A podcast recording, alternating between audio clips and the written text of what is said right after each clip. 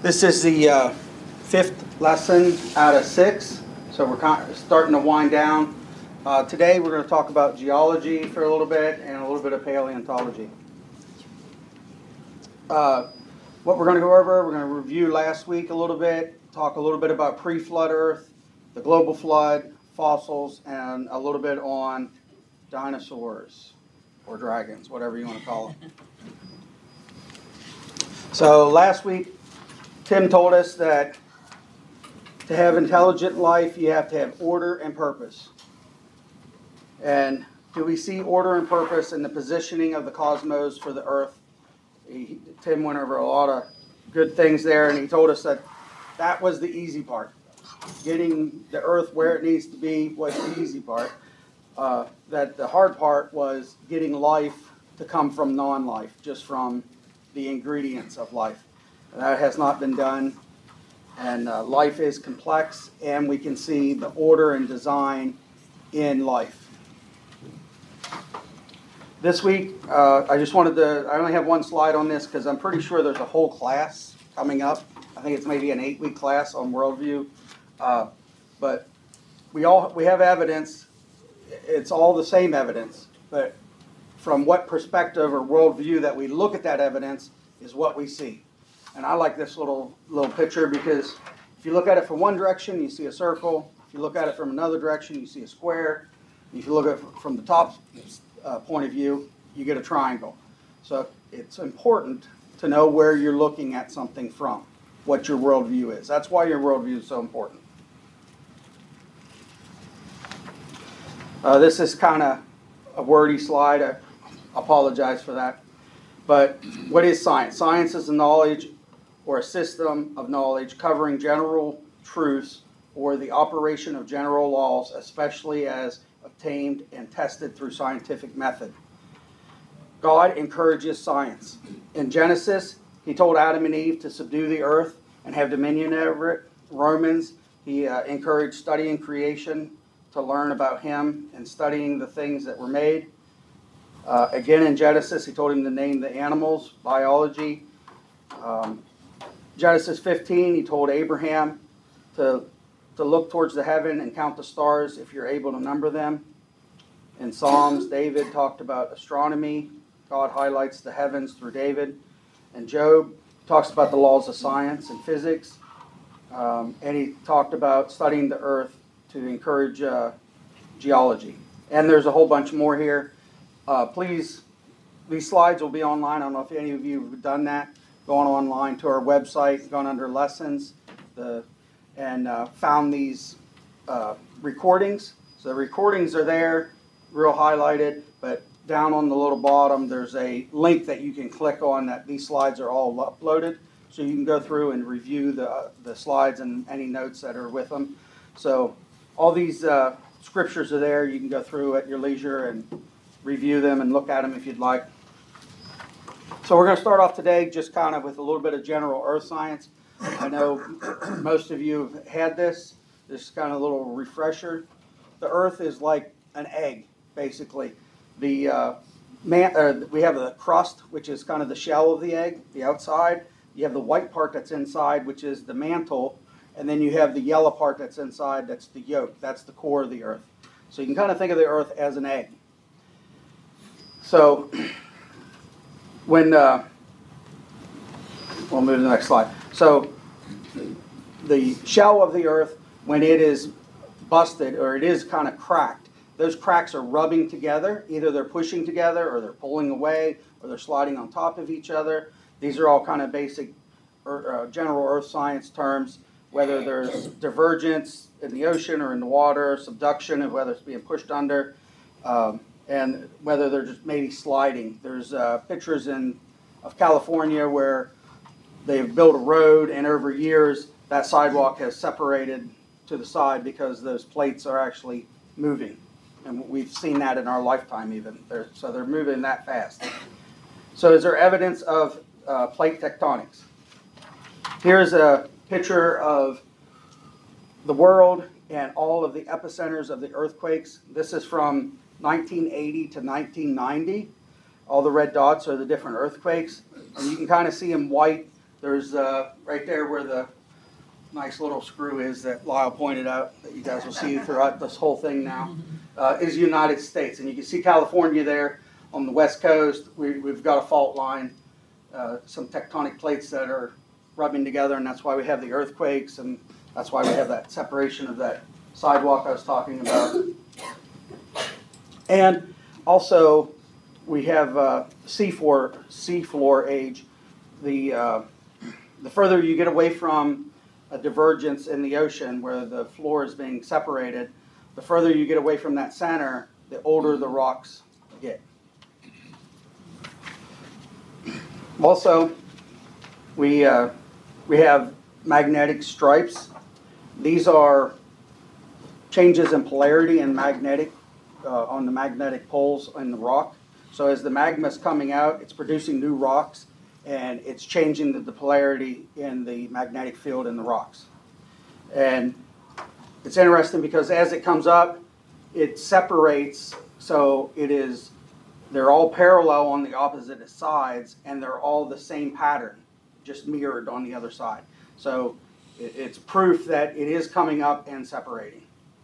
So guess that's a kind of a hard way to say that. But it's kind of interesting that there's you can see the there's like a space in between where there's a neutral polarity. And then pre-flood Earth. Uh, have you guys ever heard of Pangea? That's the continent, supercontinent, um, pre-flood. So we believe in Genesis 1 9 through 10, gather together in one place. He's talking about the waters under heaven. Does this also imply that the land would have been gathered together as well? Um, if you take all the continents and cut them out on a piece of paper, you can piece them together and they look like they fit together, like puzzle pieces, which is pretty interesting. Not only that, but if you look at these bands, these are bands of fossils that have been laid down. And when you put these continents together this way, those bands of fossils also line up. So that's kind of uh, kind of a hidden little deal that, yeah, this was probably together at one time. So I think that's pretty cool.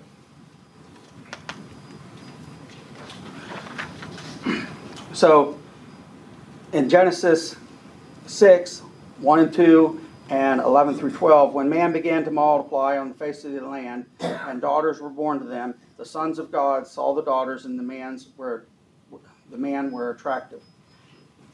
The daughters of man were attractive. And then they took their wives, uh, any they chose. Now the earth was corrupt in God's sight, and the earth was filled with violence. And God saw the earth, and behold, it was corrupt, for all the flesh had corrupted their ways on the earth. Second Peter, if he did not spare the ancient world, but preserved Noah, a herald of righteousness, with seven others, when he brought the flood upon the world of the ungodly. So the Bible tells us about the flood. What do we what do we believe today? Well, a lot of people believe in unif I can't say that word. Laney told me how to say it. I can't say it. Uniformitarianism, I think is how you say that. Versus cata Catastrophicism? yeah, prophetism. Well, anyways, the uniformitarianism is the process and timelines of things um, happen the same way in the past as they did today. So I have a really good example of this here in a second, but if a river is cutting a gorge at like one, one foot a year, it's cutting a gorge, then that means it's always cut one foot a year throughout all of time. So that's what they use for their dating of different ge- geolo- geology, yeah, geology uh, by saying that everything happens the same today as it did then. Well, we find that there are major catastrophes, and they're, you know, they happen pretty regularly. Second Peter says, knowing this first of all, that scoffers will come in the last day with scoffing, following their own sinful desires. They will say, where is the promise of his coming?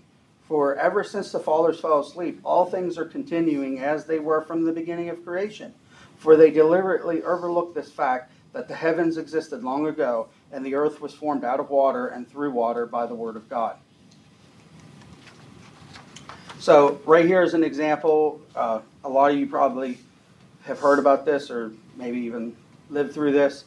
Um, I did, but I was too young to even know what was going on. Um, Mount St. Hel- Helens, the volcano, uh, there was a, there's, today there's this little Grand Canyon they have, and using uniformitizia, whatever that word is again, the canyon would date tens to, if not hundreds or thousands of years old, based on the little tiny stream that's going through it. They look at that canyon, canyon and they say it took thousands of years to happen. But we know in 1982, a small eruption caused a big mudslide and carved 20 miles long, 140 feet deep, and it did it in one day. Uh, so we know that these type of catastrophes do happen, and we've seen them. So that kind of disproves that, that idea. However, that idea still persists. so the flood, what happened? All the foundations of the deep were broken up. The ocean floor broke up, started moving as it does today, uh, but it was moving much faster at the time when it broke, when the fountains busted. The windows of heaven were open for 40 days and 40 nights. The breaking up of the fountains could have caused the rain, or the if magma came up and hit the ocean, it could have uh, caused steam and evaporation of water, which caused a lot of rain to happen on the earth. Uh, the water prevailed on the earth uh, for about five months. So here's the kind of the idea: the crust, the foundations opened up, blew all this uh, ocean water up into the air. In Psalms, it says, "The earth's great mountains arose and the valleys sank, and the earth may have been flatter before the flood and easier to cover completely with water." The changes that occurred to the earth uh, meant that the flood could not happen again naturally. Genesis 8 When the foundations were stopped and the heavens closed, God caused the wind to pass over the earth. The evidence of this is the tectonic plates and their movement to cause the mountains. And uh, in this book, Flooded, from uh, Apologia, Apologetic Press, as scientific evidence is gathered, it will support what the Bible says every time. And again, that goes back to that perspective again. What perspective are we looking at that evidence? So, the flood of Noah's day, which uh, this is from Answers of Genesis, this is when they think the, the flood happened, was a year long global catastrophe that destroyed the pre flood world, reshaped the continents, buried billions of creatures, and laid down the rock layers. It was God's judgment on man's wickedness, and only eight righteous people and the representatives of every kind of land animal were spared aboard the ark. So, just to cover this again, the earth, earth burst open. It caused water and rain to go all over the earth.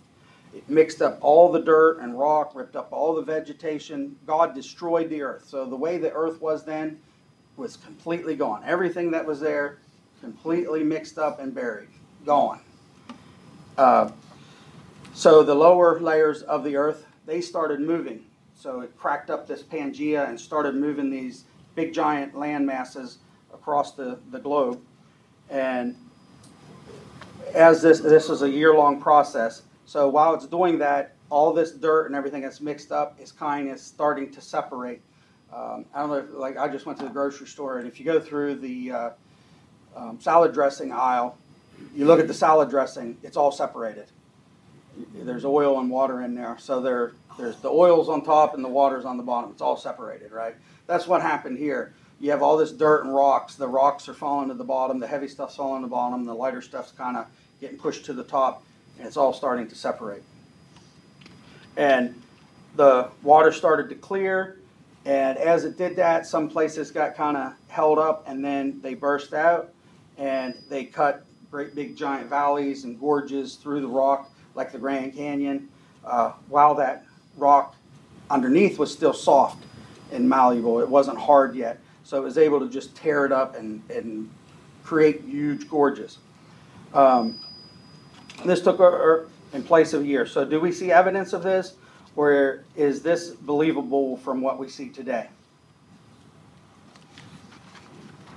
Well, fossil layers are formed in sedimentary rock Sedimentary rock is rock that is formed in layers by depositing and pressing of sediment on top of each other. So according to the uniformitarianism, basically this means you look at a forest, the leaves fall off the tree, they hit the ground, they decompose. Next year, more leaves, more leaves. Those leaves just keep getting pressed down. They're decaying, they turn into dirt, and it just keeps getting pressed down. And over enough of time, eventually, with the tree logs falling down and everything else, eventually it gets pushed down so far that you get a layer of rock. And according to them, you would have fossils in there and you'd have all this other stuff. And this is how we got the layers of the earth. Well, again, with you know, it's always with enough of pressure and time, dirt becomes sedimentary rock, right? Multiple layers over time while piling up. So again, do we see evidence of this? And is this believable with what we see today? Kind of a different point of view on how things happen. This is really hard to read, but again, you can look these slides up and see them. So this shows the different layers that we have and where different bones are found in which layers. It also, on the left side of the column, there is dating for uh, evolutionary time scale, basically, millions of years. So you have the, the MYA is millions of years on the left side, and then on the right side, they put uh, a biblical time scale, which is um, thousands of years when you get down to the bottom of it. So here's just a couple pictures of how it happened. Everything mixed up. Dinosaurs were some of the dinosaurs were thrown into this this mush. They get buried there on the right. They uh, die.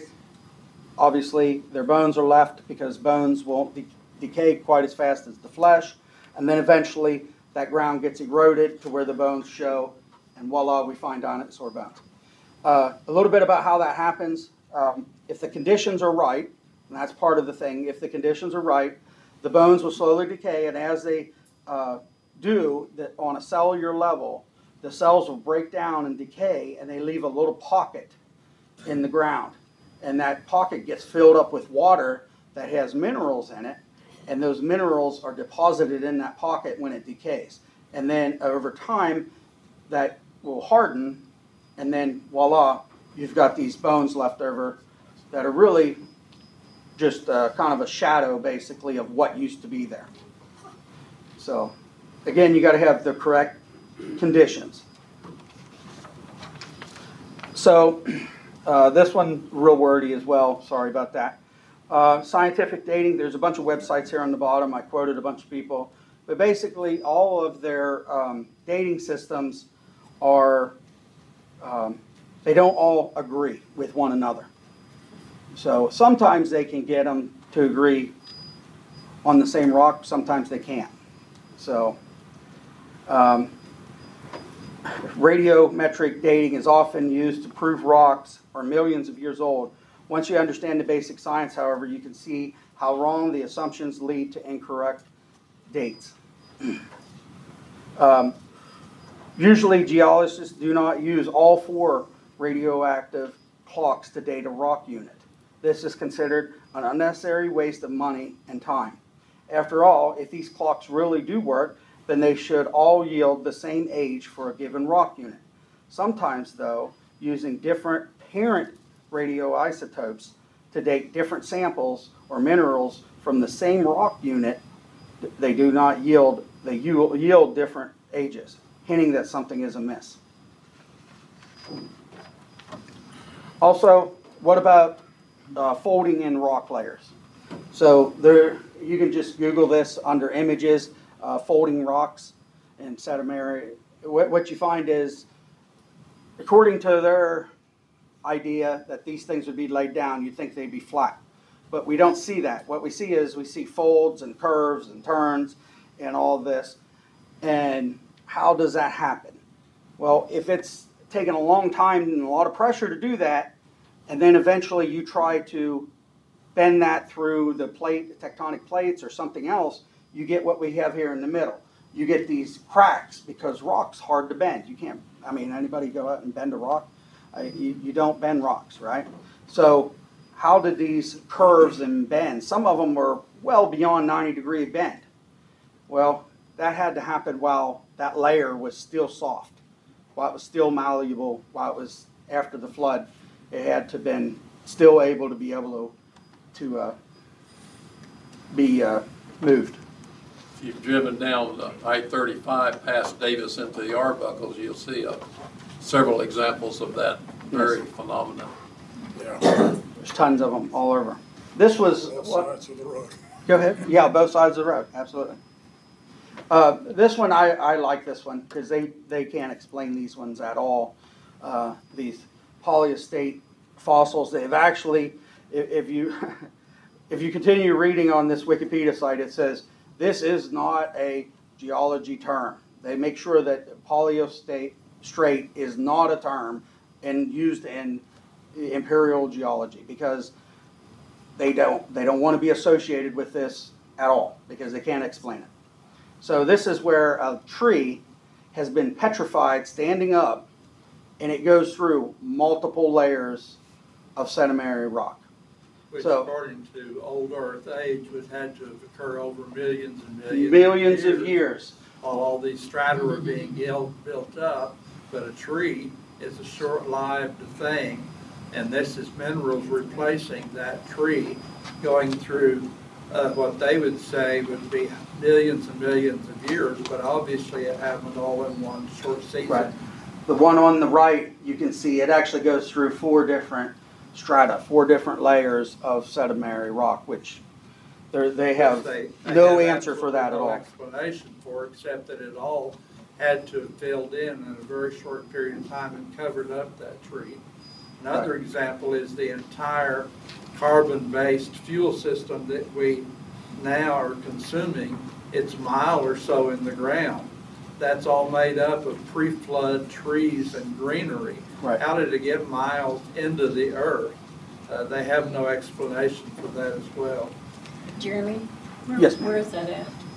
You know? Uh, this one, I'm not sure. Uh, I just picked these off, uh, off of Google. I didn't lead, I didn't give you the source of the picture. But if you go on there and you put, uh, you just do images, Google's images, you'll find so many of these. It's crazy how many there is. They're all over the, the world, everywhere. Um, these, uh, varves, um, these are different colored of sediment. So, um, they they would use these to disprove the Bible, saying there's so many different layers that there's no way that the earth is young. And what what the idea is is that you have a lighter band in the yeah, a lighter band in the summer and a warmer band in the winter. So they're saying this has to be a year for two of these, is what they would say. Well, there were studies done, uh, and I think it was actually in um, the University of Oklahoma, I think was this one. Uh, but anyways, when they did this study, they found out that surprisingly, the thickness of each band was found to depend on the relative particle size rather than the flow conditions. So how they separate is really based on the particles and their size, not how much or how fast or how much time. It's really based on what the size of the, the particle is. And they took one of these and they separated all of its particles and they reflowed it with water and they got the exact same pattern as they did before. So it's not uh, based on winter and summer, it's based on flow, which could happen very quickly. Uh, this one's kind of cool. So, 1980, uh, Jerry Stone, an employee of a Corvette oil company, he finds this uh, this boot just the way it is in a riverbed in Texas, and uh, they find out that a company that made the boot started in 1936, and this uh, uh, it's a it was a handmade boot, and it was made by this local company and this uh, Garland Leedy, whatever. He recognized the number ten stitch in the boot, and that his uncle's company, where he worked with his uncle's company for years, and he said this boot was made in the 1950s, right? So only the contents of the boot are fossilized, not the boot itself, demonstrating that some of the materials fossilize more readily than others. The bone of the particular leg and foot within the boot were revealed by elaborate sets of CT and uh, different CT scans. So they found the bone in there that has been petrified and hit this guy's foot. We don't know where the rest of him is. His boot's okay, but his leg's petrified. And this happened within 30 years. So that's kind of rapid petrification. Here, and there's, again, you go on there and you can, you know, say petrified hat, and you'll find a bunch of different petrified things that people have petrified really quickly. It does not take long periods of time to petrify things. This is a miner's hat that they left in a mine. They come back, voila, the hat's petrified because it was just in the right conditions and uh, had the minerals coming in. You know, usually it's like some type of hard water that has lots of lots of minerals in it. Uh, and they found uh, where farmers in the Midwest plant, put their fences down, plant their posts in the ground in the 1800s, and then they come back in you know the year 2000 and they they find the fences gone, everything above the ground's rotted off and gone. But when they dig it all up, the bottom of the the posts are all petrified in the ground. So it, it doesn't uh, doesn't take a long time to petrify something. It just takes the right conditions. And here we found dinosaur bones that still have flesh on them. And these, uh, this stuff here in the middle is from this website article, and it says that they're highly fibrous, flexible, and elastic bone tissue. When stretched, returns to its original shape. Cell-like structures resembling blood and blood cells. And when I first, I, it was probably a couple years ago, I heard about this the first time. And uh, when I read the article the first time, I laughed because what the scientist said was is that this is really going to change our understanding of how long tissue can last. Not, not this may this may cause us to really rethink the evolutionary model. That was not that that didn't even come into their mind at all. That is so ingrained, that is so much fact in their life that when they see something like this, it means tissue probably lasts millions of years. That, that's what they think of. That just blows my mind. This one's really cool. This is, uh, if you search Bell found in coal, you'll find this one. This is from a, a seam of coal in West Virginia in 1944. A 10 year old boy was filling the stove up with some coal and he pulled this coal out and dropped it on the ground and it bust open and bam, a bell comes out. Right? So he was he was polygraphed and they went back and uh, found out where the coal had come from that they were using. They found this coal seam was like 100 feet in the ground. You know, so how is it that there's a bell in coal 100 feet under the ground that was buried, like Wes said? Coal is pressurized, fossilized, green, growing grass. Right. And if you look at this website, this is a creation website. It's saying, you know, Genesis flood, you know, this this is pre-flood bell type of thing. And then you turn over here to this website, same bell, same evidence, but a different belief. The coal is dated to roughly 3 million years. Therefore, the bell must be older than 3 million years. So humans existed over 3 million years ago. Somebody dropped a bell in this forest before it fell down and turned into sedimentary rock that eventually was pushed down in the ground and became coal. Right? So this talks about worldview. And I find it interesting, if you look at the very top left corner, they have the word fact. Right? Yeah, yeah. So I always say, are they trying to convince me or are they trying to convince themselves? So- So I'm not sure which one. So Sir Richard Owen, he coined the term dinosaur in 1841. Uh, the dinosaur and dragons were awfully, often interchangeably found by fathers of paleontology. So here's some documents behind that. I'll say dragon on them. So paleontology, relatively new study. It's about uh, 200 years old. There's been hundreds and hundreds of scientists in various fields that have contributed their expertise to study dinosaurs. Um, there's been thousands of skeletons found worldwide. All this knowledge has been accumulated. The information's been accessible to everybody because the world is basically a lot smaller in the last 200 years that we can talk to anybody in the world at any time, pretty much. So they can get any of this this information. There's classification, the ability to compare the anatomy with other dinosaurs, other things that have been found. And the result is we get dinosaurs that we think we know what they look like, right? Okay, well, here's an example.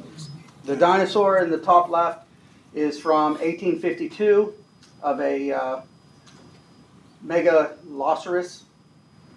That's what they thought it looked like. And then in uh, 1859, they thought it looked like that on the bottom left. And then finally, today, this is what we think of, of it as looking. Uh, and this is due to different, sometimes you don't find a complete skeleton, you find different uh, pieces of the bone or you know Most different of pieces of it. They find one bone. Yeah, one bone or maybe one a tooth. jawbone or a leg bone, and they create a creature Right. and their imagination from it. So, are ancient dinosaur depictions based on excavated fossils? If if that's the case, if they based it on di- if the dinosaur art of fossils, then why do they rarely ever depict the bones? Normally, they depict the dinosaur, not the bones. And what resources did they use? What tools did they use? What techniques? What glue? What tape to hold these brittle bones together? Where did they get their knowledge of the anatomy and the physiology? I can't say that word. Uh, and where do the where are these bones at now? These are all great questions, and we're going to look at some examples. But before we do, let's talk about an ancient drawings, right? So, if uh, if a drawing is a, of a creature that matches those of a known reality, then that's a real creature. If the characteristics of a creature don't match those of reality, say half man, half horse, then we're going to say it's mythological. Okay, because there are mythological drawings, sculptures, tons of those, right? Lions with wings and different things. We're going to talk about ones that are look like they're real. All right, so we're going to start with this one here. This book, uh, Dire Dragons, that I have, written by uh, Vance Nelson. Uh, he says, We have ensured that the artists who created the 3D dinosaurs and extinct reptiles artwork for this book never knew about, nor did they see the ancient artwork to which the modern reconstructions were be, to, to be compared. So here's just kind of a start. This one's in England of uh, King Edward in the 1400s. Uh, this coin has a dragon or dinosaur on it on the bottom where he's shoving a spear through its throat. And this is the, the dinosaur. So basically, he said, Give me X dinosaur. I want him looking to the right, or I want him standing to the right with his head turned over his shoulder, looking up, or whatever. And they would use all their knowledge that they have and they would try to draw him a dinosaur. And then he would compare it to these things that he finds. I've got hurry. Okay, so here is a cathedral uh, in 1122 AD. They have these tombs that are in the in it that I mean, there's tons. If you look at these, these are figure 73. So there's tons and tons of these engravings on brass on these tombs. A lot of them are, all of them are, I should say, real animals. They're normal animals like birds, foxes, bats, eels, wild pigs, foxes. But they also have these two as well. Uh, the top one is uh, kind of is the original. It's kind of worn off, but they've kind of gone through and used some technology to enhance the, the heads of these two creatures. And notice the tail on the left one. So we have these dinosaurs. I don't know, know their names, but the one on the top, he has these spiky ends on his tail. And then, of course, the bottom one is just kind of the same size dinosaur. So that's odd if they just found bones that they'd be able to engrave these images on tombs of these dinosaurs without ever seeing the dinosaurs. When it's taken us 200 years to get the pictures that we have. Here's another one.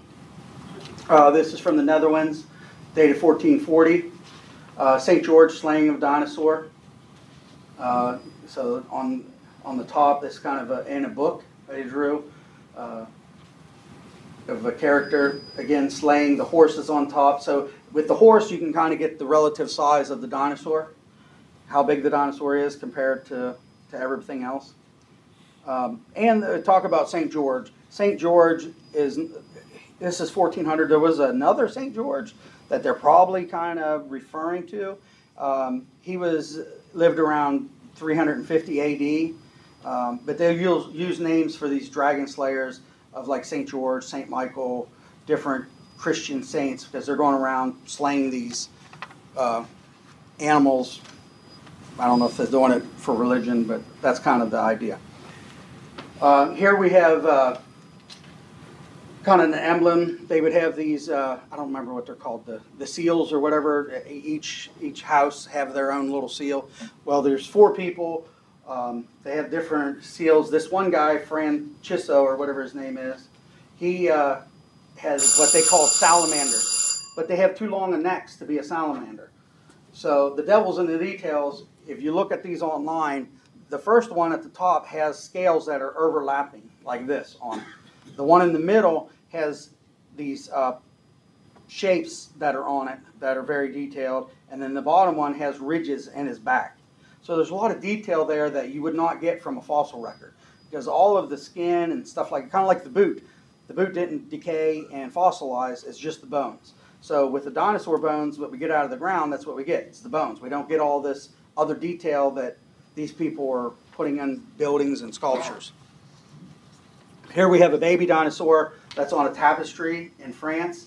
Uh, this is from the 16th century, and um, they have actually have found a couple uh, places where those type of scales they have found fo- fossil evidence of that. This one's interesting.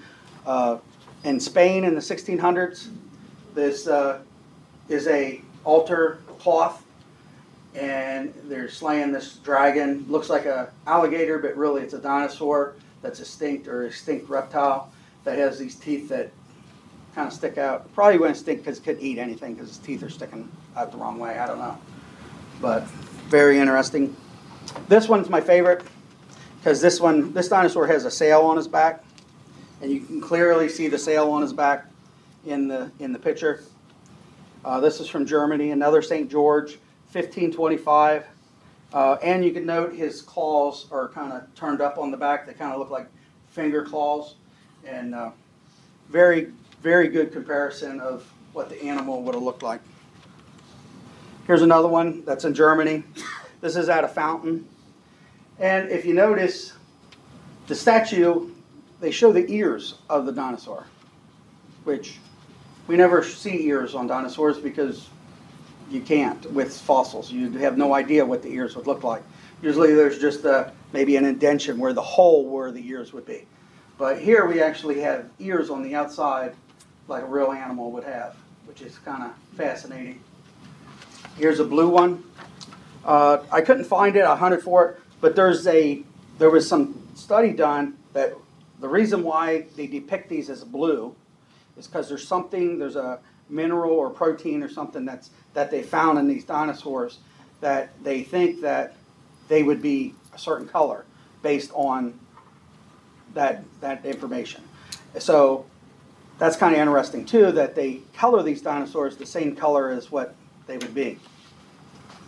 So the the real question is how do they how do they come up with that much detail in these animals even a couple hundred years ago you know, when we think the dinosaurs are kind of going to stink, to be able to show us what a, you know, to build a sculpture of a dinosaur without ever have seen them. They would have had to seen them either alive or shortly after the animal died to be able to depict these different sculptures and drawings that they have. Um, here, I was going to talk a little bit about carbon 14. I know we're about out of time, but um, carbon 14, the maximum age that you can get with carbon 14 is 50,000 years. So if you ever hear anybody say, well, carbon dating said the dinosaur bones are such and such, it's not true because the oldest that you could possibly get is 50,000 years. So we have these we have these dinosaur bones, we have all these fossils, anything that lived has carbon in it, and all of it has carbon 14. So all of it has to be under 50,000 years. Carbon fourteen is talking about sun coming through the ozone layer. If the ozone layer before the flood was significantly different, then carbon fourteen cannot be used before the flood.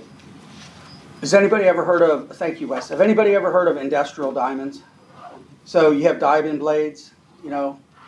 So I'm thinking, how do they do that? They go out here and do all these mines and they get these diamonds nobody wants and they use them? No, that's not how they get them. They make diamonds, right? The hardest substance supposedly to man, and supposed to have taken millions of years to produce, but yet we can create them in a laboratory. So lab grown diamonds are identical to natural diamonds in every way, but they are created in a controlled environment using cutting edge technology rather than the depths of the earth. And if you're wondering, do lab grown diamonds pass a diamond test? They absolutely do. They will pass, they will test positive using any diamond tester. And we actually have two different ways that we can make diamonds in the lab. And that's all I have.